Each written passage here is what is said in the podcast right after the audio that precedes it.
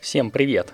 Пожалуйста, уберите детей до 18 лет от своего приемника подкастов, потому что сейчас мы будем говорить про пиво. Привет, это подкаст «Пивные дилетанты», его ведущие Артем Хвостунов. Это я и Виктор Кроп. Это я. Итак, начнем. Какое пиво мы будем пить сегодня? Давайте посмотрим. У меня тут есть замечательная бутылочка Paulaner Хефе Weissbier. Так, это пшеничное дрожжевое пиво от одной из старейших пивоварен в Германии. Не написано 1634 год.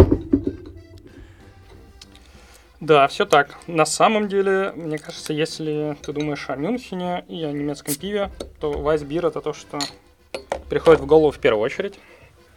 Передаю тебе бутылочку. Спасибо.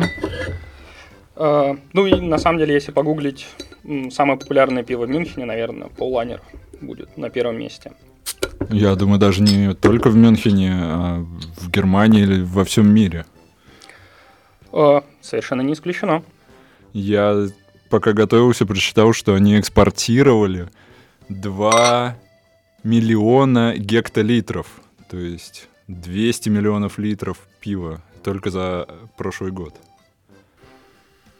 Ну, мне в голове такие цифры не помещаются, это сложно представить. Было бы прикольно мерить какими-нибудь морями или озерами.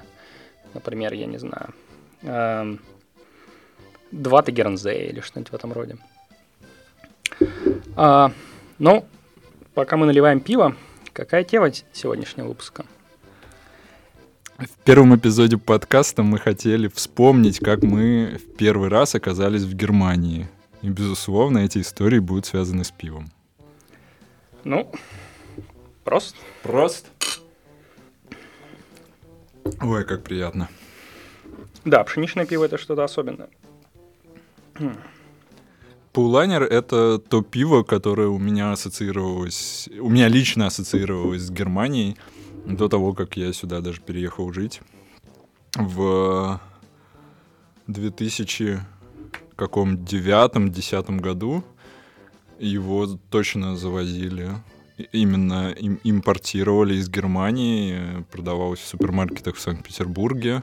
Стоило оно тогда, как сейчас помню, 120 рублей, что по, тем курс, по тому курсу это было 4 евро примерно за бутылку. А сколько Степан Разин стоил? Рублей 20? Ну, Степан Разин я не помню. Но, в общем, для меня это тогда было событие. Я там покупал одну бутылочку там в ме- раз в месяц и наслаждался. Какое вообще первое пиво, которое ты когда-либо попробовал в Германии? Я не могу вспомнить, э, какое именно это было пиво. Но это было в Берлине. Я там побывал в 2008 году первый раз. А, это была командировка. Я тогда работал в Питере программистом, мы работали с немецкими заказчиками. А, они несколько раз приезжали к нам э, в Питер по, по работе, по, обсудить дела. И вот, наконец, и позвали нас к себе. Мы тогда компании там типа, три программиста полетели из Питера в Берлин.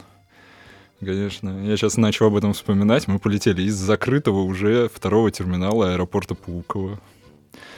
На самолете обанкротившейся уже авиакомпании Air Berlin. И в закрытый, опять же, уже аэропорт Тегель, который наконец-таки в этом году закрыли после много... многих лет откладывания. Ура! Да, это, кстати, э, точно тема отдельного эпизода э, нашего подкаста про берлинский аэропорт. И пиво. И пиво. Так вот, ты полетел в командировку в Берлин и пошел пить пиво. Да. У немцев, э, у наших коллег было строго work hard, party hard. То есть мы серьезно работали. На самом деле сейчас для меня это не удивительно, что там люди могут начинать работать в 8-8.30 утра. Там. И в Германии так все, и я сам перестроился, тоже прихожу рано на работу. А тогда мы-то, мы как сами-то в офисе, ну, не знаю, в 12, может быть, собирались, может, позже.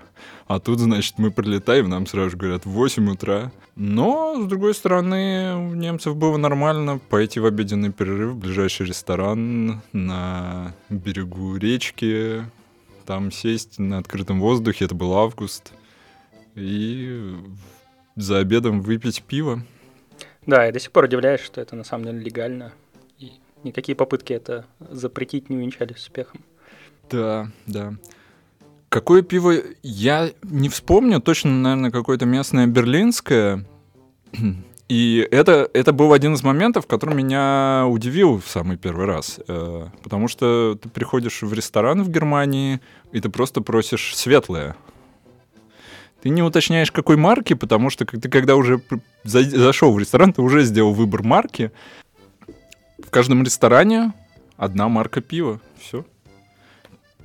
Все, что ты можешь выбрать, это светлое, пшеничное, может быть темное и безалкогольное.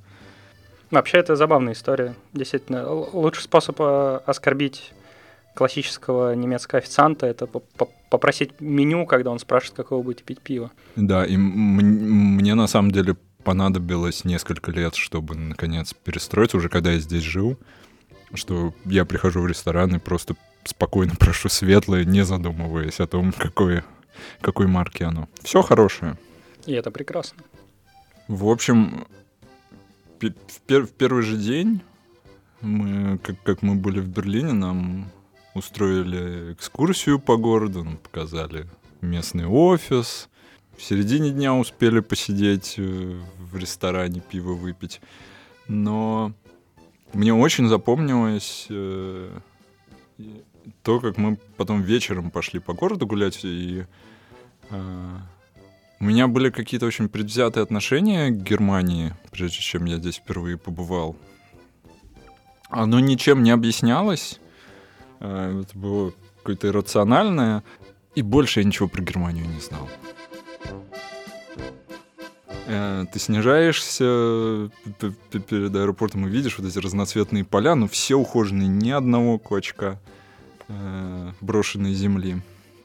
Подлетаешь еще ближе, летишь уже над самым городом, и там красные черепичные крыши, небольшие аккуратные домики. А два часа назад ты видел серые многоэтажки в районе Пулково, просто рядами стоят одинаковые безликие бетонные коробки. И вот мы пошли вечером гулять по берегу Шпрее, дошли до местного главного вокзала Хаубанхоф. Он э, был построен за два года до этого к чемпионату мира по футболу 2006 года, который проходил в Германии. И это было какое-то такое здание полный, полностью стеклянное, с поездами на три этажа, то есть там реально три уровня пересечения поездов. Там берег реки, травка, на этой травке сидят, э, отдыхают э, люди, при этом там молодежь и постарше, все. И какой-то тоже на берегу реки бар, и мы там просто взяли пиво, и вот это был тот момент, когда я подумал, а прикольно было бы здесь жить. В итоге я, конечно, оказался не в Берлине, а в Мюнхене. Но вот тот вечер я, я хорошо запомнил. Ну, мы сейчас до этого еще дойдем, почему я э, с, по, по возвращению стал подумывать о другой работе. Э, но именно тогда я начал целенаправленно искать э, работу в, в Германии и именно в Берлине. Классная история. На самом деле э, очень, очень хорошо отзывается впечатление, когда первый раз прилетаешь и видишь эти поля и крыши. У меня было точно такое же. Э, мы как раз прилетали в Мюнхен. Это было в 2004 году, первый раз, когда я побывал в Германии. И это был май, э, желтые рапсовые поля, абсолютно ровными многогранниками. В основном желтые, некоторые зеленые. И вот действительно красные черепичные крыши на небольших домах. Это тоже то, что я запомнил. Мы тогда умудрились выиграть э, в международном конкурсе, и призом была поездка в Германию, в Мюнхен, в Европейскую Южную обсерваторию. Э, и, в частности, э, частью нашей поездки была экскурсия в обсерваторию Вендельштайн. А что за конкурс? А конкурс – это конкурс, называется Catch a Star. Мне кажется, он до сих пор проводится. Это конкурс среди школьников по астрономии. Мы тогда дополнительно классным занятием ездили в Пулковскую обсерваторию – наблюдали там Луну и сделали про это небольшую работу. Это было достаточно интересно. Честно говоря, мы не верили, что мы вообще можем занять какие-то призерские места. И для нас это было очень большим удивлением. Ну, с другой стороны, конечно, было очень приятно. Да, и так как действительно конкурс был про астрономию, нас повезли в обсерваторию, а, провели экскурсию. А она уже именно как обсерватория не функционирует, потому что она достаточно маленькая, и сейчас есть более э, мощные средства наблюдения космоса, но она работает как учебная. В частности, чтобы рассказывать людям, как это вообще работает, как функционирует и так далее. Ну и так как это Германия, естественно, после экскурсии нас э, повели в ресторан на обед, и там было пиво. А я, к сожалению, тоже не могу вспомнить точную марку. Вероятно, это был Аурброй, потому что это ближайшая крупная пивоварня из Розенхайма, по крайней мере, конкретно в этом ресторане в наши дни разливают именно это пиво. А, но что я запомнил оттуда, а, человек, который нас э, встречал со стороны Германии, а, астроном, сотрудник Европейской Южной обсерватории, он оказался коллекционером бокалов, и он попросил официанта принести ему пустой бокал, потому что вот он из всех мест, где он бывает, э, приносит, э, привозит с собой э, пивной бокал конкретно вот с маркой этого пива. А это пиво, естественно, местное, поэтому бокал уникальный. А, и нам, естественно, тоже захотелось, и мы попросили себе эти бокалы. А, я был невероятно горд. Ну, то есть, во-первых, я побывал в Германии, это а, было очень круто. А во-вторых, я привез оттуда классный бокал и немножко пива. А, позвал своих э, друзей его попробовать, так сказать, провести дегустацию настоящего ну и где-то в процессе этот бокал разбили. Поэтому, к сожалению, а, никаких материальных следов а, того пивного путешествия у меня не осталось. Ну а диплом-то за победу в, кор- в конкурсе? Диплом, наверное, есть. Как минимум, а, все еще можно нагуглить э, страничку с нашей работой и со списком призеров. Ну и плюс есть фотографии и друзья, с которыми приятно вспоминать те события. Эта командировка моя была в 2008 году, в августе. Э, и это как раз то время, когда разыгрывался довольно крупный мировой финансовый кризис. И от него пострадали очень многие. В частности, от него пострадали компании, на которые работали наши заказчики из Германии, соответственно. Те компании сократили свои бюджеты на разработку, Э, наши заказчики из Германии сократили свои бюджеты. Ну и, конечно же, наш контракт сократили. Я там немножко заскучал и хотел попросить уже у своего руководства какой-нибудь другой. Но раз представилась возможность, я, конечно, в командировку съездил, а тут, значит, последний день этой командировки прилетает наш э, гендиректор из Питера, и, в общем-то, чувствуется, что это не, что-то неспроста. В тот момент, э, видимо, они как раз и договорились о том, что, ну да, контракт сокращают, и у нас там вместо трех разработчиков то ли один, то ли два остается. В общем, э, так получилось, что я, я и хотел уйти из проекта, ну и ушел из него. И что-то как-то на радостях, не знаю, последний день. В общем, наверное, я немножко много выпил пива. Немножко много. Немножко множко, да. В общем, как мне потом рассказывали, что уже о чем-то говорит, нас не пустили в бар. Нас не впустили в бар, потому что к этому бару мои коллеги принесли меня уже. Я висел у них на плечах. Как мне потом мои коллеги рассказывали, наши немецкие друзья были немножко расстроены этим. Ну, в общем-то и хорошо, что я с ними потом практически и не общался. Ладно, давай потихоньку переезжать переезжать. А, переходить к тому моменту, где мы переезжаем в Германию. Все-таки мы с тобой здесь живем уже достаточно давно. Какое было твое первое пиво, когда ты оказался здесь уже не как турист, а как полноценный член немецкого общества. Ух, это, это тоже воспоминания, воспоминания, прям, прям как сегодня помню, хотя это было уже 10 лет назад. Мы переезжали, мы с женой вдвоем, у нас у каждого был чемодан по 30 килограмм, ровно максимум, что тогда позволяло с собой авиакомпания «Россия» взять. Мы набили наши чемоданы просто под завязку, но мне еще очень хотелось взять свой горнолыжный костюм, поэтому я нацепил его на себя. В общем-то, смотрелось довольно органично. Январь, Германия, лыжи. Все нормально, за исключением того, что в Мюнхене тогда было плюс 15. И я порядком запарился, пока мы доехали до гостиницы. Первые э, несколько недель мы жили в гостинице.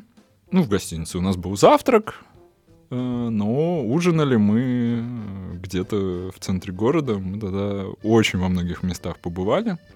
Но самое первое место было практически в центре Мюнхена, около Мариенплац. Ресторан пивоварни Шнайдер Вайсе. Я люблю это место. Да, оно прикольное, и пивоварня тоже прикольная.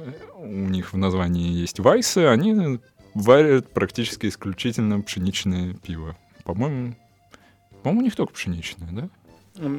Мне кажется, у них айсбоки еще есть. То это точно был Шнайдер Вайс. Я забыл их номера. Я не помню. Номер три. Наверное. В общем, скорее всего, какой-то какой обычный Шнайдер Вайса. Я еще хорошо помню, что мы тогда ели. Мы же, мы же ничего не знали практически про местную кухню. Э, и мы взяли очень баварское, но не там, не сви- свиную рульку, как вы могли подумать, а кнодель. Не помню с чем, но это был кнодель. А кнодель — это такая штука из картофельного пюре с крахмалом, сваленный шарик. Он резиновый на вкус просто. Его еле-еле можно ножиком разрезать. Так подпружинивает. Мне кажется, общем... именно из-за кнёдаля многие люди отказываются признавать, что в Германии вообще есть кухня. Эх, пожалуй, соглашусь. Э, мне кажется, после того раза моя жена еще несколько лет не ела кнёдели. А ты где первый раз и когда и какое выпил пиво в Германии, когда приехал сюда уже на постоянное жительство? Это тоже достаточно интересная история. Переезжал я еще в 2014 году э, в Германию, но не в Мюнхен, а тогда еще в Штутгарт. А, и я переезжал с коллегами, мы до этого вместе ездили в командировку, э, в командировке несколько раз, в основном в Дрезден. И тогда самый удобный способ добираться до Дрездена был долететь на самолете, кстати, на том же Аэроберлине до Берлина, там добраться до ровно того же вокзала, на автобусе, сесть на поезд и приехать в Дрезден. Потому что от Берлина до Дрездена ехать достаточно быстро, и главное, на поезде ты окажешься в центре города, не где-то там, за городом в аэропорту. Ну и мы как-то так привыкли к тому, что наверное, это самый удобный способ путешествовать по Германии. А, поэтому, когда, собственно, нас появилась необходимость э, лететь в Штутгарт, прямых рейсов не было из Петербурга, а зато были прямые рейсы до Франкфурта, и оттуда есть прямой поезд до Штутгарта. В общем-то, тот же самый сценарий, мы решили выбрать его, а, но случилось непредвиденное. Немецкие железные дороги дали сбой. Непредвиденное? Да, и невероятное. Но объективности ради, тогда случился очень сильный ливень, и поэтому колом стало все, не только железные дороги. А, и как следствие, те поезда, тот поезд, на котором мы рассчитывали ехать в Штутгарт, а, его отменили, другой поезд перенесли, третий поезд опоздал. Мы очень долго бегали по железнодорожному вокзалу в аэропорту Франкфурта, вообще в поисках, как бы нам оттуда уехать. А, и когда наконец-то пришел поезд, выяснилось, что он забит под завязку. Мы туда кое-как впихнулись, но все место, которое нам досталось, несмотря на то, что у нас были билеты с сидячими местами, это в тамбуре, прижатые к дверям. Так мы ехали до Манхайма, это где-то час, без вообще возможности даже присесть, ну, потому что не было места. Вот, в Майхайме очень много людей вышло, и, к счастью, наконец-то появилась возможность сесть на пол, прямо в этом тамбуре. Вот. Но курьез ситуации заключался в чем? А, в тот момент, когда мы садились в поезд, мы еще не до конца понимали, а, что происходит, Поэтому, когда мы забились внутрь, поняли, что до сидящих мест мы не доберемся, мы решили, что ну давайте мы просто подождем следующего, потому что Франкфурт, Штутгарт это достаточно э, такая популярная ветка, там ходит много поездов, буквально там каждый, не знаю, полчаса, час, может быть. И мы решили, ну, подождем следующего, какие проблемы. Договорились между собой, нас было трое, и начали пробираться к выходу. Это было сложно, было много людей. Пока один из нас э, пробирался к выходу, остальные пытались за ним следовать. Как только он вышел на платформу, двери закрылись. Ровно в этот момент ржал весь, конечно, тамбур. Было очень смешно, мы были обескуражены, потому что друг остался на платформе, двери закрылись, их не открыть, поезд уехал. Но мы, конечно, завидовали ему, потому что мы были уверены, но он же поедет за нами э, на следующем же поезде, при этом в комфортной обстановке, а мы тут мучаемся. Конечно, да, ситуацию мы не, не оценили э, до конца верно, и следующий поезд пришел, кажется, часа только через 4. Вот, и наш друг застрял э, на этом вокзале, мы успели найти свои квартиры, заселиться туда, разложить свои вещи. В общем, только в этот момент он приехал очень злой, потому что он был уверен, что мы кинули его специально. Ну, так или иначе, первый вечер в Германии, надо пойти пить пиво. И я считаю, что нам тогда, в общем-то, повезло, потому что мы выбрали место наугад. Это оказалась э, пивоварня Браухаус Шонбух. Если вы были в Штутгарте, она а, рядом с центром города, рядом с э, двумя дворцами, новым и старым. И там э, подают замечательное черное пиво, шварцбир, и местную швабскую кухню. Это регион в Баден-Вюртемберге, в южной части Германии, недалеко от Баварии, где находится Штутгарт. Она немножко отличается от всей остальной, то есть там они любят чечевицу, э, любят Впрочем, так же, как и баварцы, очень жареное, сильно жареное мясо с большим количеством жира. Очень классно там посидели, с тех пор очень люблю то место. Пока жил в Штутгарте, часто там бывал. Да, Штутгарт прикольный город. Я там был несколько раз. Там очень классный музей Мерседес. Лучший в мире, мне кажется. И не только Мерседес. Ну, поехали дальше. Мы все-таки находимся в Мюнхене, и мы не можем пройти мимо, наверное, самого знаменитого пивного фестиваля в мире. Октоберфест. Он самый. На Октоберфесте подается много разного пива. Какое было первое для тебя? Первое пиво, выпито именно на Октоберфесте, был Шпатен, но история моя связана не с ним. История про мой первый Октоберфест мне гораздо больше запомнилась то, как э, то, что было за несколько часов до открытия.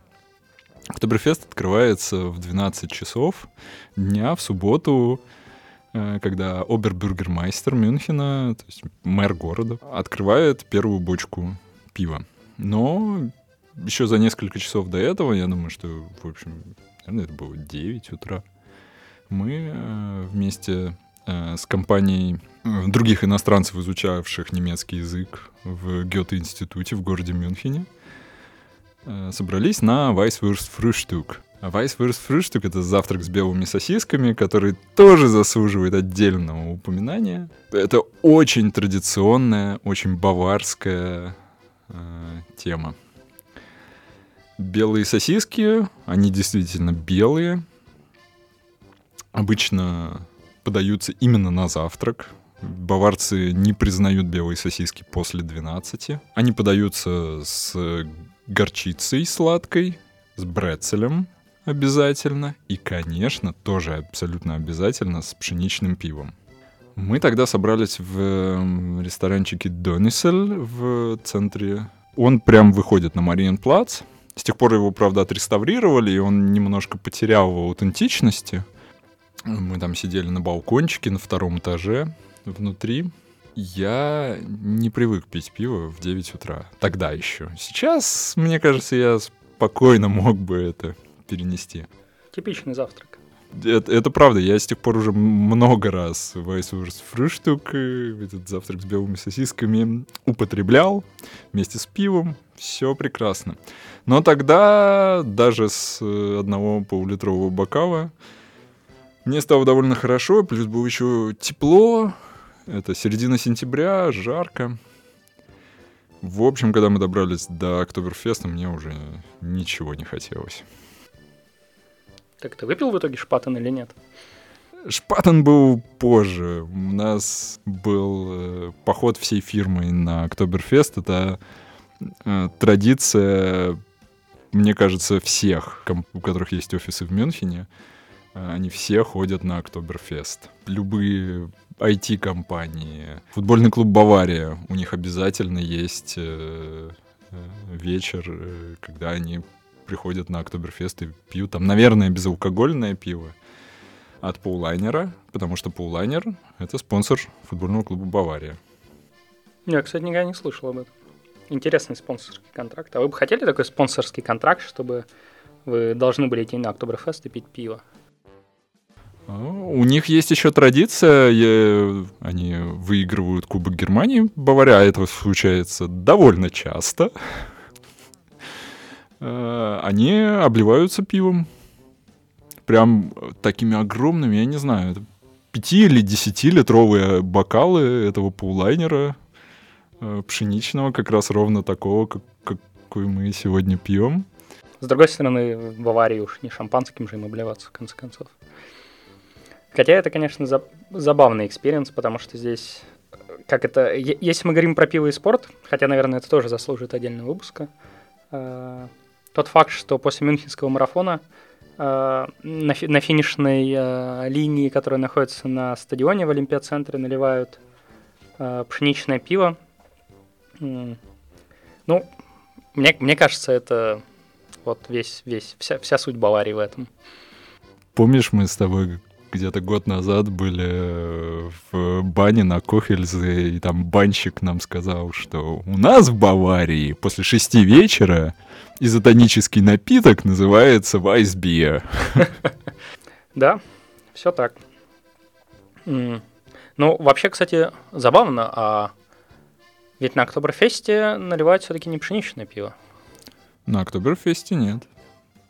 Там можно попросить безалкогольное, например, на тебя очень-очень косо посмотрят и, возможно, даже принесут. Это к вопросу о том, как еще можно оскорбить немецкого официанта, баварского официанта. А как ты первый раз побывал на Октоберфесте? Ну, это было в 2015 году. Могло это быть в 2015 году? А я уже не помню. Ну, не суть важно. А, да, мы э, точно так же пошли компания отмечать корпоратив и это тоже был шпатом. Ну, в целом, я не могу сказать, что у меня осталось э, много впечатлений от того похода. Э, во многом это связано с тем, что после трех массов, трехлитровых кружек пива, э, впечатления перестают э, так ярко запоминаться. Эм, не знаю. Может быть, дело в том, что Шпатон, наверное, считается наименее котируемым пивом из всех тех, которые подаются на Октоберфесте. С другой стороны, ну, знаете, вот это вот эм, лавки, кружки, песни, ну и аттракционы. А, и, конечно, миндальные орешки, жареный миндаль. Ни один Октоберфест без него не обходится. Я был на Октоберфесте 9 раз в прошлом году по понятным причинам не было. Я ничего не знаю про миндальные орешки. Я что-то упустил. А, определенно. Ну, то есть это, по крайней мере, у нас это часть традиции. Выпить пиво, вкусно покушать, выйти на улицу, найти ларек с орешками, ходить мимо аттракционов и есть эти орешки. Мы пряники еще покупаем. Вот эти вот сердечки и могди, которые, на которых по-баварски написано обязательно что-нибудь. Классика. Да. Кто бы мог подумать. Октоберфест мы скучаем. Конечно, конечно. Я, э, когда мы сюда только переехали и искали квартиру, где жить, у нас был вариант жить прямо рядом с Терезой Энвиза, где проходит Октоберфест. И, и квартира была недорогая, хорошая, но я тогда сказал, не, пусть это две недели в году, но я не готов. Говорят, местные, кто живут э, рядом, часто на время Октоберфеста сдают квартиры и уезжают. Да, с тем, как цены взлетают во время Октоберфеста, я видел, даже не местные так делают. Ну вот у, около нашего старого офиса была гостиница Ибис, в общем, такая бюджетная сеть, в которой обычно цена за ночь там 60, может быть 80 евро там на выходных. на, во время Октоберфеста там стандартно 250 висело. Да, Октоберфест играет большую роль в бюджете города Мюнхена. Интересно, будет ли Октоберфест в этом году? Мне кажется, они должны это решить уже в ближайший месяц где-то, потому что после этого начнется уже подготовка. Да, решать пора, потому что пиво, которое подают на Октоберфесте, варят сейчас, в мае. Да, я слышал, в прошлом году они много, много выкинули. Точнее, они пытаются с ним что-то сделать, кому-то раздают. Варят большие бочонки, и что с ними делать потом непонятно. Рестораны-то тоже закрыты. Если мне не изменяет память, тот же Паулайнер задонатил все свое пиво Бундесверу, местной армии. Кстати, о пиве. Что ты скажешь про наш сегодняшний выбор? Паулайнер пишет, что это дрожжевое пшеничное пиво номер один в Германии и одно из самых популярных в мире. Пиво с естественной мутностью. Бархат называть чистым отливом в бокале и пышной короной из пены, полностью оправдывающей свое название. Вот это вот уже какой-то маркетинг бушит пошел. Но про естественную мутность это очень крупно написано прямо на бутылке что оно должно быть непрозрачным. Ну, кажется, в этом вся суть нефильтрованного пива, особенно пшеничного. Именно так. Ну вот, я смотрю в Untapped, в среднем у пива 324 тысячи чекинов с оценкой 3,67. А, а вот пять моих друзей, которые его зачекинили, оценили его в среднем как 3,4. Мне срочно надо зачекиниться и поставить оценку 5, потому что это точно одно из моих самых любимых пив. А мне казалось, ты никогда оценку пиву не ставишь. Эх, правда. Ну, я поставил 3,75. На мой взгляд, Пуланер пшеничная, это, наверное, эталон Вайсбира. Она вкусная, с легкой горчинкой, а, очень хорошо пенится, но, наверное, не самая моя любимая в целом. Я, я могу его пить, оно мне нравится, но если бы я бы выбирал лучшее пшеничное, я бы выбрал что-то другое. С вами были пивные дилетанты Артем Хвостунов и Виктор Кроп. Зервус.